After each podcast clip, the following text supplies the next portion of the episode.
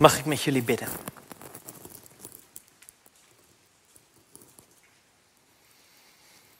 Lieve God, goede God. Uw woord ligt open. We willen ons vandaag beseffen dat het om u gaat. Dat het uw woord is dat wij horen. Dat het uw geest is die waait door ons heen. Vul ons met uw woord, met uw geest. Opdat we hier weg mogen gaan als veranderde mensen. Amen. Waar ga je het over hebben? Zo'n eerste preek. Ik wacht altijd op een soort vonkje uit de hemel. En dat duurt dan eventjes en dat soort dingen. Maar uiteindelijk kwam ik een tekst tegen dat ik dacht van ja, die moet het worden. En vorige week was die al behandeld ook bij Bible Basics. Dus de kinderen die nu nog in de zaal zijn, die kennen deze tekst al beter dan de volwassenen. Dus dat is alvast heel handig. Want ik wil niet iets dat het over mezelf gaat, maar je wilt toch iets laten zien van je missie, van wie je wil zijn, wie ik wil zijn hier in de gemeente. En toen dacht ik, ja, maar wie wil Jezus zijn? Op welke manier wil hij in de wereld staan? Wat is zijn missie? Hoe omschrijft hij die? Wat doet hij? Wat is het eerste wat hij doet? En er zijn verschillende getuigenverklaringen natuurlijk. Johannes zegt dat het eerste wat hij deed was die bruiloft. En die zet Jezus neer als een ceremoniemeester, als het ware, van het leven. En Lucas kiest om te beginnen met de kribben. Maar uiteindelijk het eerste publieke optreden wat Jezus doet. Zeg maar net nadat hij gedoopt is en door de woestijn gegaan is. Dan brengt Lucas hem in Nazaret en op die plek spreekt Jezus dit uit. Laten we het met elkaar lezen. We lezen uit Lucas 14, vers 14 tot en met 30. En ik lees hem uit de MBV 2004, moeten we tegenwoordig zeggen, geloof ik. Oh ja, moet ik ja, sorry, er zit iemand van de MBG me heel streng aan te kijken. Maar ik hou het nog heel even bij deze, maar... Dat zegt niets over de komende dienst. Jezus keerde, gesterkt door de geest, terug naar Galilea. En het nieuws over hem verspreidde zich in de hele streek. Hij gaf onderricht in de synagoge en werd door allen geprezen. Hij kwam ook in Nazaret, de plaats waar hij was opgegroeid. En volgens zijn gewoonte ging hij op Sabbat naar de synagoge. En toen hij opstond om voor te lezen, werd hem de boekrol van de profeet Jezaja overhandigd. En hij rolde hem af tot de plaats waar geschreven staat: de geest van de Heer rust op mij, want hij heeft mij gezalfd. Om aan armen het goede nieuws te brengen, heeft hij mij gezonden. Om aan gevangenen hun vrijlating bekend te maken en aan blinden het herstel van hun zicht. Om onderdrukten hun vrijheid te geven, om een genadejaar van de Heer uit te roepen. Hij rolde de boekrol op, gaf hem terug aan de dienaar en ging weer zitten. En de ogen van alle aanwezigen in de synagoge waren op hem gericht. En hij zei tegen hen: vandaag hebben jullie deze schrifttekst in vervulling horen gaan. Allen betuigden hem hun bijval en verwonderden zich over de genaderijke woorden die uit zijn mond vloeiden. En ze zeiden: dat is toch de zoon van Jozef?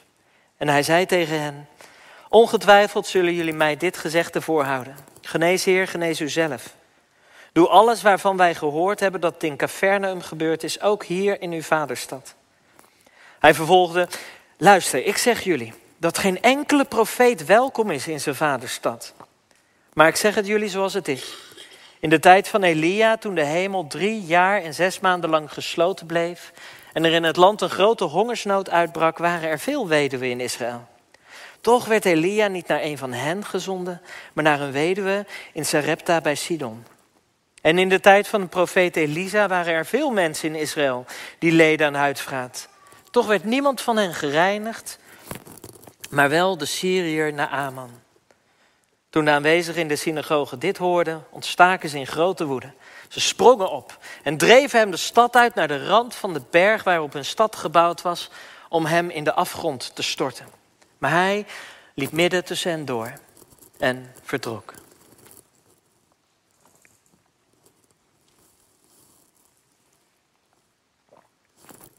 Dit wil je.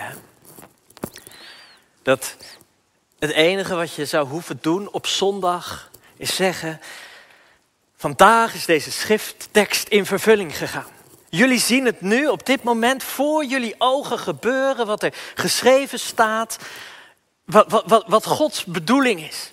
Dat zien jullie nu vandaag voor jullie ogen gebeuren. Het wordt levend, het wordt echt. Je hebt geen langere preek nodig, maar alleen dat.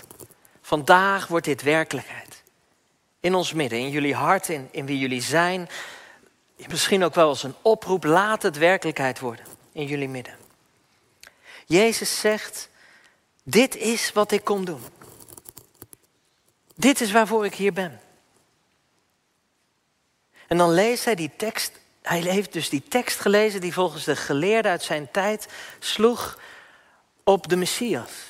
Dit zou gaan over de Messias. Goed nieuws voor de armen. Vrijheid voor gevangenen. Zicht voor blinden. Onderdrukte hun vrijheid en een genadejaar van de Heer. Een genadejaar van de Heer, dat is een jaar waarin alle schulden vrijgekocht worden. Stel je voor, een vathorst zonder hypotheken. Dat is een genadejaar van de Heer. En Jezus zegt: vandaag is dit werkelijkheid geworden. Maar hij laat iets weg. Als je daar als een klassieke Jood daar in die tijd zat te luisteren, dan zou je zeggen: en een genadejaar van de Heer en... Want Jezus stopt halverwege een vers. Moesten wij eens doen. Dan ging de beamer waarschijnlijk verder. En dan zag iedereen: ja, maar waarom leest hij dat nou niet voor? Maar Jezus kiest er blijkbaar bewust voor. En ik kom er ook niet helemaal achter waarom hij dat doet. Om te stoppen midden in een vers. Want hierna stond: een genadejaar van de Heer en een dag van wraak voor onze God. Maar in plaats van door te lezen, stopt Jezus hier. Je houdt als het ware je adem in. Nu komt het. Nu komt het. Nu gaat hij het hebben over de wraak van onze God. En dan doet hij de boekrol dicht. Waarom doet hij dat? Het lijkt wel een beetje op wel de lusten niet te lasten. He, een beetje populair worden in die gemeenschap door het alleen over de leuke kanten van God te hebben. Hij wil wel spreken van een genadejaar, maar hij wil nog niet spreken van de dag van wraak. Daar in het midden van de tijd blijft Jezus staan. Daar is het blijkbaar de tijd nog niet voor. Voor die laatste dag. Want eerst moeten ze dit gaan zien. Eerst moeten ze de genade van God gaan zien. Hoe groot God is, hoe goed God is. En hoe dat gaat blijken uit wat Jezus doet die 3 jaar dat hij door het land heen trekt. Eerst moeten ze dit gaan herkennen in zijn bediening, dat een genadejaar van de Heer is. En dat die wraak, want die Messias zou ook de Romeinen het land uitgooien. Die zou ook een oorlog beginnen tegen de heidense machten en dat soort dingen. De dag van de wraak van de Heer, dat blijft uit. Eerst genade. De wraak is nog even on hold, laten we het daar later over hebben. Waar we het wel over moeten hebben, is wat er gebeurt als de geest van God komt. Jezaja gebruikt, en dat helpt mij altijd, om dat woord geest, dat is zoiets ongrijpbaars, om dan ook het te zien als adem. Als God die als het ware in je nek ademt. Als God zo dichtbij komt dat hij zijn woorden in... Ik zit in de microfoon te praten, maar dat is helemaal niet nodig. Dat Gods woorden zo dichtbij komen dat je het kunt proeven. Dat de fluisterstem van God in jouw oor komt. Als de geest komt, wat gebeurt er dan? En wat er dan gebeurt is dat we zijn verlangen te horen krijgen. Armen, goed nieuws. Verdrukte vrijheid. Blinden, het zicht. Wind, adem, het is zo ongrijpbaar, maar hier wordt de geest super praktisch. Ik heb ook genoeg in evangelische kerken rondgehangen om ook soms heel verward te zijn over wat die geest nou doet. Niet dat altijd... Ja, ik moet een beetje op mijn taal letten. Zo'n eerste keer. Maar kijk, Ik ben ook wel verward geweest van tongentaal, van in de geest vallen, van een gemeente waar ik op dat moment lid was, waar een Toronto blessing kwam en iedereen ineens aan het soken was en dat soort dingen. Heel ingewikkeld vond ik dat. Maar hier wordt het super praktisch. Hier, Gods geest daalt neer, Gods geest daalt neer op Jezus en wat is die komen doen? Arme goed nieuws. Gevangenen bevrijden, verdrukten de vrijlating bekend te maken, blinden hun zicht terug te geven. Willem Smouter noemt hetgene wat de geest is komen doen, herstelwerk. Heel letterlijk staat, ja dat is prachtig, in die Jezaja tekst staat nog iets, die is nog iets uitgebreider. Het is een soort bloemlezing die Lucas ons geeft van die Jezaja tekst. Maar er staat daar ook dat Jezus gekomen is, dat de Messias gekomen is om gebroken harten te verbinden. Dat vond ik zo'n mooi beeld. Het hart wat verbonden wordt, waar de windsels omheen gaan, waar pleisters als het ware overheen geplakt worden, om te zorgen dat dat hart weer heel wordt. Dat is God komen doen. Herstelwerk. Dat wat gebroken is, herstellen. Want al die dingen die Jezaja noemt en die Jezus hier uitspreekt in de synagoge, dat zouden we haast vergeten, maar die zouden niet zo moeten zijn. Het is niet normaal dat wanneer jij je hart aan een ander geeft, je voortdurend bang moet zijn dat de ander dat breekt. Het is niet normaal dat jouw hart eenzaam is. Het is niet normaal dat je alleen blijft. Het is niet normaal dat mensen gevangen zitten, dat wij over de vrijheid van anderen kunnen beslissen. Of dat een ander over onze vrijheid kan beslissen. Het is niet normaal om vast te zitten in een verslaving, in een rotbaan, in een gewelddadige relatie. Het is niet normaal om vast te zitten in dwanggedachten. Iedereen ervaart een tekort aan vrijheid. Het is niet normaal dat wij blind zijn geworden. Dat we niet langer zien hoe goed het leven zou moeten zijn. Hoeveel liefde God in zijn schepping gelegd heeft. Dat moment net. Dat ik hier geknield mag zijn. Dat jullie allemaal toezingen. Dat moment zo. Ik ervoer daar zo de liefde die op je neerdaalt. Zo zingt God voor jou. Zo goed is het leven. Het is niet normaal dat mensen onderdrukt worden. Het is niet normaal dat je alleen wanneer je de goede kleur paspoort hebt, je overal kunt gaan leven waar je wilt. En dat als je het verkeerde kleurtje hebt, dat je dan alleen via levensgevaarlijke smokkelroutes op dezelfde wegen mag lopen als wij. Het is niet normaal. En Jezus is gekomen. De geest van God is op hem gevallen om herstelwerk te doen. Er is iets mis. En Jezus zegt, ik kom dingen herstellen. Dat kom ik doen. Wat kun je daar nou op tegen hebben? Prachtig, fantastisch. Maar dan zegt Jezus, maar hou er rekening mee. Hou er rekening mee dat het kan zijn zoals in de tijd van Elia. Toen er hongersnood was, maar uiteindelijk alleen die weduwe uit het buitenland wat te eten kreeg. Hou er rekening mee. Dat wanneer je ziek bent, dat het ook zou kunnen zijn zoals met Naäman die genezen wordt, terwijl de rest van Israël ongenezen blijft van huidvraat. Hou er rekening mee. Jullie willen dat ik het voor jullie doe. Jullie verwachten dat omdat ik uit Nazaret kom, dat jullie een betere plaats zouden hebben voor mij. Nee, het zal zo zijn zoals bij Elia en Elisa, dat het ook heel vaak voor anderen is. Een rode draad in het Oude Testament is dat het volk van God, degene die zijn naam dragen, altijd ook degene zijn die een priester zijn voor een ander. Dat het niet om hen gaat, maar wat God door hen heen wil bereiken, wil laten zien aan deze wereld. Ik weet niet precies hoe ik dat moet vertalen, maar misschien is het wel dit. Wat betekent het om volk van God te zijn? Zijn wij vandaag, op dit moment, dit moment van ons leven ook, geroepen om ontvangers te zijn van de genade? Of zijn we geroepen om boodschappers van de genade te zijn? Met andere woorden, is het goede nieuws voor jou nu? Of zou jij goed nieuws moeten zijn voor een ander? Eén keer ben ik heel boos geweest op God. Ik was een jaar of 26. En ik werd boos om een wonder dat gebeurde. Ik bad in die tijd vurig dat God mij iets van hem zou laten zien. Dat ik iets van die eerste liefde die ik wel vaak had ervaren, dat God dat weer in mijn hart zou leggen. Dat God mij zijn goedheid zou laten zien, dat ik het mocht voelen. En vervolgens kwam er iemand, dit was tijdens een Youth Alpha weekend waar ik leiding aan gaf. Die zei van, joh, wil jij voor mijn gezin bidden?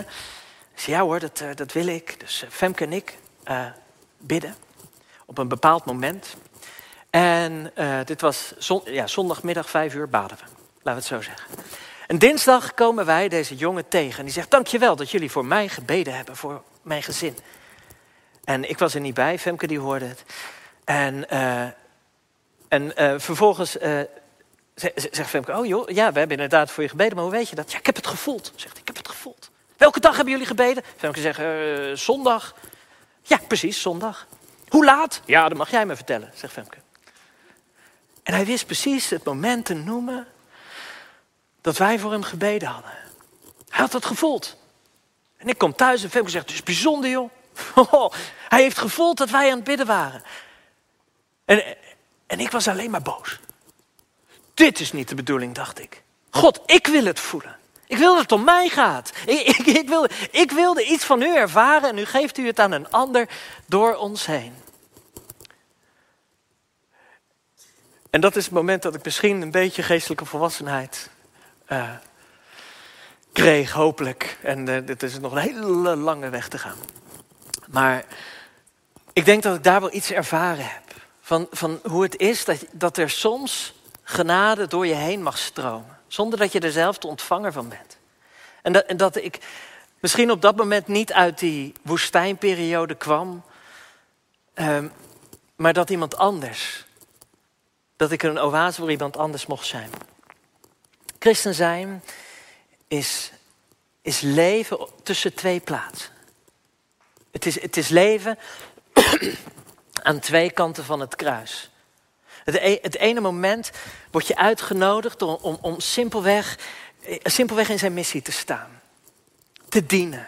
Er voor een ander te zijn. En dat zijn periodes waar je ontzettend veel voldoening uit kunt halen, maar waar je soms ook leeggetrokken wordt. Waar het steeds om een ander lijkt te gaan en te weinig om jou. Misschien zit jij op dit moment wel in zo'n periode.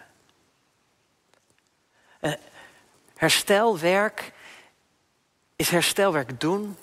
En soms is het herstelwerk ontvangen. Dat iemand anders naar je toe komt en zegt, ik wil jou herstellen. Ik zie wat jij nodig hebt.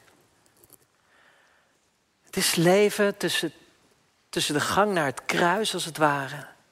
En het is leven vanaf Pasen. En ergens daartussenin. En het mooie is, en dat is denk ik wat ik hoop voor ons als kruispunt. Dat wij een plek van herstel kunnen zijn. Met die twee kanten. Dat we soms degene zijn die een ander herstellen. Dat er iets van heling mag uitgaan vanuit deze plek. Dat mensen weten dat als je het niet trekt, als je leven een puinhoop is, daar moet je wezen. Kom naar kruispunt. Dat hoop ik. Maar ik hoop tegelijkertijd dat wij niet opbranden. Dat wij ook juist, en dat vind ik zo mooi, we hoeven het niet alleen te doen. Je mag een oase zijn voor juist ook de anderen hier in de kerk. Misschien voel je het zelf niet allemaal. Maar ga in die missie staan. Leef vanuit het kruis. We zijn aan elkaar gegeven. En soms zal het ploeteren zijn met elkaar. Ik ben ook niet de gemakkelijkste persoon. En soms zullen we elkaar versterken, aanmoedigen. Een hart zijn voor elkaar. Ik denk dat ik wel erdoor mijn preek heen ben. Zullen we bidden?